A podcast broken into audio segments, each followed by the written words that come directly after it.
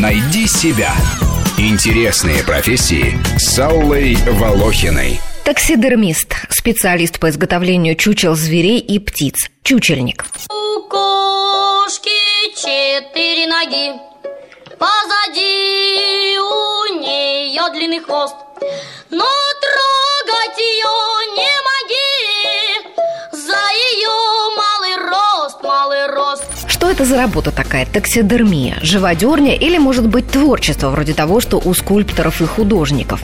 Мастера используют в работе скульптурную глину, создают фигурки животных в движении, при этом должны соблюсти все пропорции и объемы, сделать правильное выражение морды, которое присуще именно этому зверю. Все это говорит за версию изобразительного искусства. Не зря и основателя российской школы таксидермистики Федора Лоренса называли Страдивариусом. Такой он был искусный мастер.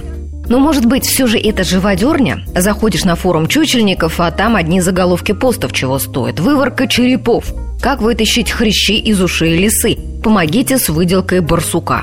Неудивительно, что вся эта атрибутика будет фантазию писателей и кинематографистов. Итальянский автор Лука Ди Фульвио написал психологический триллер «Чучельник», по мотивам которого был снят художественный фильм «Хрустальные глаза». Главный герой из чучел животных перешел на изготовление чучел людей, которых перед этим жестоко убивал. Однако не меньше вопросов вызывают и те, кто заказывает чучело своих любимцев – собак, кошек, попугаев, лошадей. В музее космонавтики я видела чучело знаменитых белки и стрелки, и то содрогнулась. А тут родной шарик или пушок со стекленевшими глазами. Странно все это, странно. В фильме «Окно в Париж» с юмором показана чопорная, высоконравственная дама, не желающая расставаться с любимой кошечкой даже после ее смерти и требующая от таксидермиста блюсти целомудренность чучела.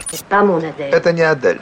У этой взгляд нескромный. Я бы даже сказала фривольный. Я подумала, что так будет живее. Как бы послеполуденный отдых Фавна. Какого Фавна? Она была девственницей. Хорошо, но она же отдыхала когда-нибудь? Отдыхала, но не в такой развратной позе.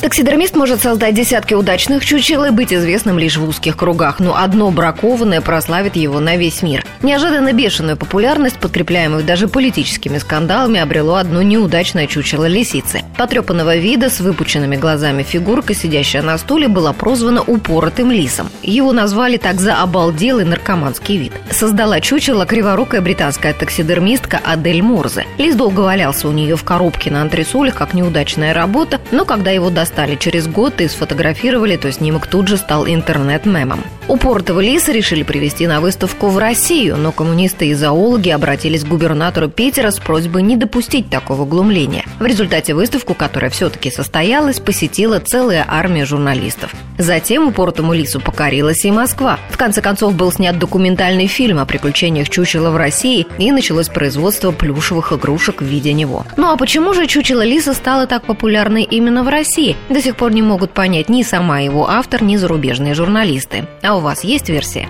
Пишите свои комментарии на страничках Вести ФМ в соцсетях или на сайте радиовести.ру и слушайте рубрику «Найди себя» по понедельникам, средам и пятницам, а в воскресенье большую программу в 14 часов. Найди себя.